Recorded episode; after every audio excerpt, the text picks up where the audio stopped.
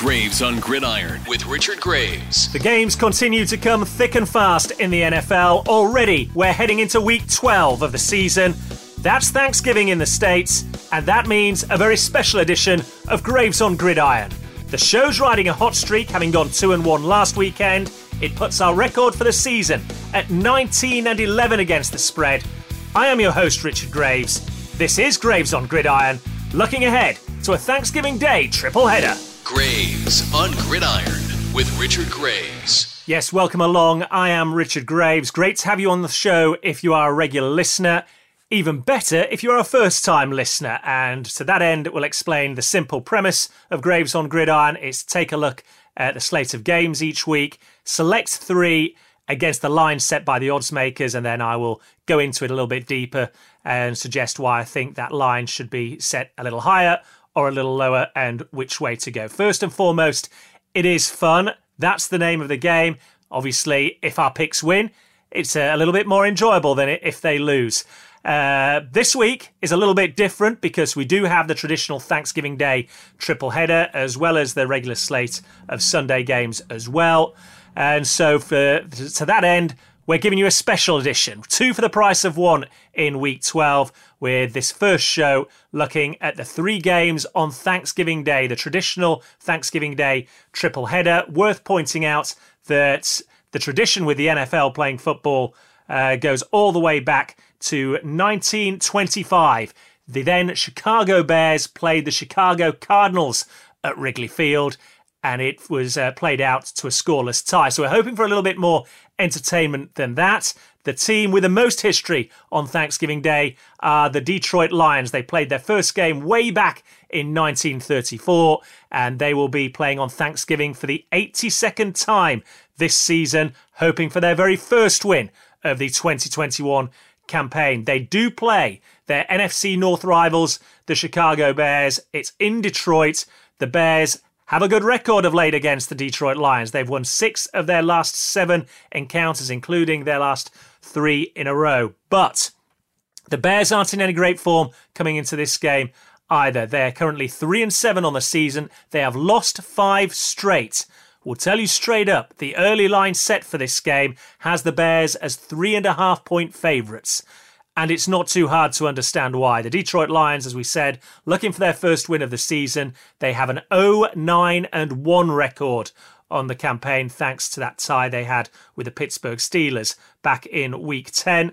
They had no Jared Goff for last weekend's defeat against the Cleveland Browns. Their starting quarterback was ruled out with an oblique injury. We're told he did practice on Monday, and according to head coach uh, Dan Campbell. He said that Jared Goff felt a bit better, but that was only a walkthrough practice in which Jared Goff took reps. In his absence, backup quarterback Tim Boyle stepped in against the Browns last weekend, throwing completing 15 passes of 23 attempts for just 77 yards, and there were two interceptions.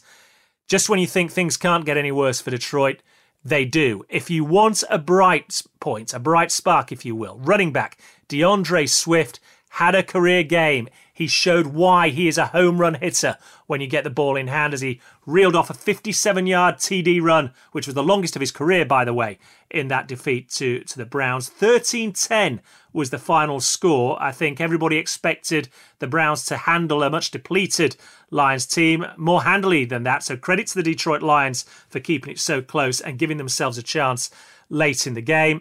And I'll be honest with you, when I first looked at this game, and saw the line, I was tempted to go with the Detroit Lions, not just to cover the line, but to win the game. But the more you think about it, the more you dissect it, the harder it is to stick with that. Let's have a little look at the Chicago Bears because there's been a lot of hype about their rookie quarterback, Justin Fields, who several weeks into the season was named the starting quarterback after Andy Dalton, who'd originally been the starting quarterback, quarterback in week one, had had to missed some time with an injury. Well, Justin Fields left the field with a rib injury on Sunday, and that allowed Andy Dalton to come into the game. The thought is that with a quick turnaround, just four days, it might come too soon for Justin Fields to be able to start this game. So we're expecting the veteran Andy Dalton to start, and he looked assured. He had poise when he came into the game at the weekend against the Baltimore Ravens. And when he hit receiver Darnell Mooney for a touchdown late in the game, burning that Ravens secondary. You thought he'd turned it around. I thought he'd turned it around, and that the Bears were going to get uh, an unexpected win. But the Bears defense couldn't play its part. They couldn't hold out uh, a rookie quarterback and a depleted Ravens team and couldn't stop them from a game winning drive to rob the Bears of victory late on. Let's not forget, there was no Akiem Hicks in the heart of that defensive line for Chicago on Sunday. Khalil Mack has been ruled out for the year. Allen Robinson has a hamstring issue. Um, on the plus side, Darnell Mooney, as we said, got that late touchdown. He had 121 receiving yards on Sunday. The veteran receiver, Marquise Goodwin, had 104 receiving yards. On the defensive side of the ball, you've got Roquan Smith, uh, marshalling from linebacker, Robert Quinn at defensive end, the veteran as well. Playmakers on defense, and the Bears are going to need those playmakers if they're to, to get a result on Thursday. They haven't won since way back in week five when they won at the Las Vegas Raiders. But you do look at the teams that the Bears have lost to this season, and it's fair to say that all those teams they've lost to are teams that you would expect to be in playoff contention come the end of the, regular season. At three and seven, I don't think anybody around here is expecting the Chicago Bears to be making the postseason themselves. And make no mistake about it, head coach Matt Nagy is on the hot seat. But this is the Detroit Lions we're talking about. A Lions side which is very much in a rebuilding mode, a Lions side that hasn't won a game all season, a Lions team that's coming off two creditable performances with that tie against Pittsburgh and then a three point loss at Cleveland, but with a short turnaround as well. Honestly, I, I think it's too much for, for the Detroit Lions to take on. The Chicago Bears are three and a half point favourites going into this game. We've already touched upon their recent good record. I think it's a, a chance for Andy Dalton with veteran experience to marshal this team around the field don't expect it to be high scoring. I do expect the Bears to cover the three and a half point, point margin. Take the Chicago Bears at minus 3.5. Okay, game number two on Thanksgiving Day sees the Las Vegas Raiders travel to the Dallas Cowboys. As with all the teams playing on Thanksgiving this year, they suffered week 11 losses. The Raiders and the Cowboys suffered morale sapping losses, it's fair to say. The Raiders, of course, absolutely drilled at home by the Cincinnati Bengals. That was one of our picks for last weekend. The Bengals coming up big in that game for us. The Dallas Cowboys, though, they were also one of the picks. They didn't cover the two and a half point spread as underdogs against the Kansas City Chiefs, as they were held to just nine points on the road by an impressive looking Chiefs defense on Sunday. The line straight up for this game sets the Cowboys as seven points favourites for this game. But they are depleted on offence. Amari Cooper still on the injured reserve COVID 19 list. CeeDee Lamb suffered a concussion on the final play, or the penultimate play, should I say, of the first half in Kansas City. Didn't see him again on the field um, in the second half. We are told that he was officially um, at team meetings on Monday. Um, Stephen Jones uh, was on local radio saying that he expects CeeDee to have a chance of playing on Thursday. It would be an incredibly quick turnaround. The only way you see CeeDee Lamb on the field on Thursday is if he really does show no signs, no effects of concussion at all um, in the intervening period between now and then.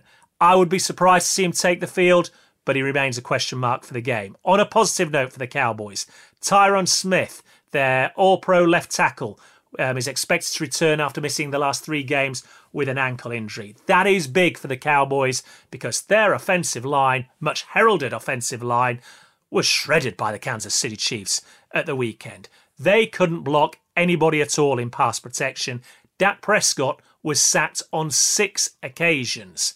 Chris Jones, the all pro defensive tackle for the Chiefs, had a day against the Dallas Cowboys. He wrecked everything they tried to do on offense. And quite frankly, if you can't protect the passer, I don't care how good the receiving corps is, how good the quarterback is, you are going to blow up that offensive game plan. And that's what happened to the Cowboys at the weekend. So it's a big game for that offensive line. Remember, we talked about them bringing in Con- Connor McGovern um, replacing Connor Williams uh, left guard.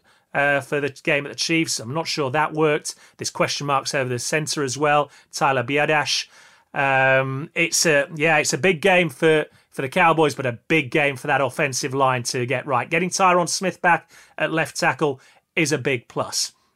I think also for the Cowboys organization, you have to say, okay, they're seven and three on the season. No, no time to hit the panic button yet, but it is a show me game for, for Dallas. We talked about this a few weeks ago after they'd lost to the Denver Broncos at home. You know, people were talking about that game in Kansas City as being a potential Super Bowl preview at the weekend. Well, let me tell you, it's not if the Cowboys are going to play that uh, many more times in the remainder of this season. What was the one bright spot? Uh, bright spot for the Cowboys the weekend. Well, the defense held the Chiefs to just 19 points. That was good. But more than that, the standout play of rookie linebacker Micah Parsons. Two more sacks for him on the day, including a forced fumble of Chiefs quarterback Patrick Mahomes. Parsons leads all rookies this season with eight sacks. He's aiming for his third game in a row with a forced fumble and fourth in a row with a sack against the Raiders on Thursday. People have talked a lot about Trevon Diggs this season.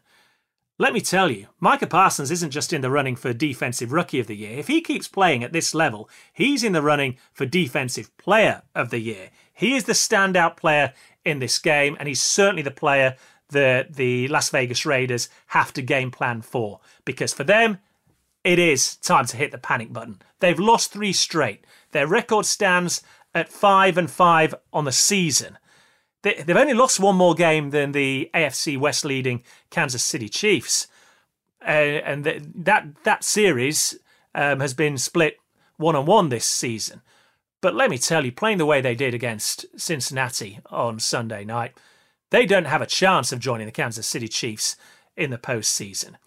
They've had problems off the field; they're well documented this year. I think um, losing their deep threat, Hunter Renfrow, uh, sorry, not Hunter Renfrow, um, Henry Ruggs, um, after what happened with him a few weeks ago, uh, from a footballing perspective, that definitely hurts and limits what they can do um, on an offensive side of the ball.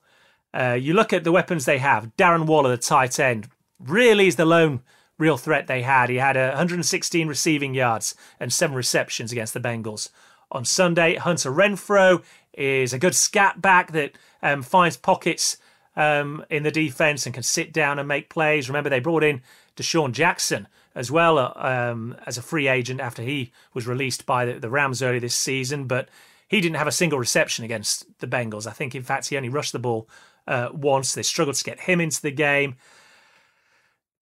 This is a tough time if you're you're a fan of the Raiders. Um, it's t- a tough watch as well in seeing that the way they play. They have a, a fast start as against the Bengals on, on Sunday, force a turnover, have first and goal, can't punch it in, have to settle for a field goal, and that was really as good as it got for the Raiders. And now you have to go on the road to place it, face a Dallas Cowboys team who are hurting, who still hold the number one ranked offense in football, having been held to nine points on Sunday. They now drop down to the number three scoring offense in football, but they're still scoring around 29 points a game. Look, I, I cannot see the Raiders getting a win here. The only question is, will they be able to cover the spread? They're seven points underdogs. The Cowboys have limited receiving options. They're down to the likes of Cedric Wilson and Noah Brown, receivers four and five. This could be a game where Dallas look to get the running game going. Uh, with Tony Pollard, Ezekiel Elliott. Um, we need to see Kellen Moore um, open up that playbook if the Cowboys are going to get back on track. I do think they get back on track. I think they cover the plus seven spread. Take the Cowboys at plus seven. Graves on Gridiron. And our final game on a Thanksgiving Day triple header sees the Buffalo Bills travel to New Orleans to take on the Saints, where they will be commemorating legendary quarterback Drew Brees. You can expect the Superdome to be rocking in New Orleans on Thursday night. That's what the Saints and their fans are going to be celebrating. The Buffalo Bills need to concentrate on the job at hand. They head into this game as four and a half point favourites, but there are question marks surrounding Sean McDermott's side. You remember a couple of weeks ago on the show, we took the Bills as 11 point favourites going to the Jets. I said it was a get right game for Buffalo. They'd just come off the back of a hugely disappointing defeat at the Jacksonville Jaguars, where they were held to just six points. They got right in that game. They took care of the Jets. You think, right, here we go. The Bills are back on track. The number one ranked defense in all of football. Wow, did they get handled, manhandled by division rivals, the Indianapolis Colts, on Sunday. And it was in Buffalo. They got hammered 41 15. Josh Allen, their star corner, quarterback, limited to 21 completions from 35 recep- uh, attempts for 209 yards. He threw for two touchdowns and two interceptions in that game as well. And as a result of this, the Bills slipped to 6 and 4 on the season and they are now half a game back on the resurgent New England Patriots who now lead the AFC East. They have to play the Patriots twice between now and the end of the regular season. I'm going to say it right now. This is a must win game for the Buffalo Bills. This is an organization that doesn't just harbour ambitions of making a postseason anymore, they harbour Super Bowl ambitions. If we are serious about the Buffalo Bills contending to win it all, they have to win Thursday night in New Orleans for me. Carson Wentz, the Colts quarterback at the weekend, only had to throw for 106 yards. This Bills team got absolutely gashed on the ground. Jonathan Taylor had a field day.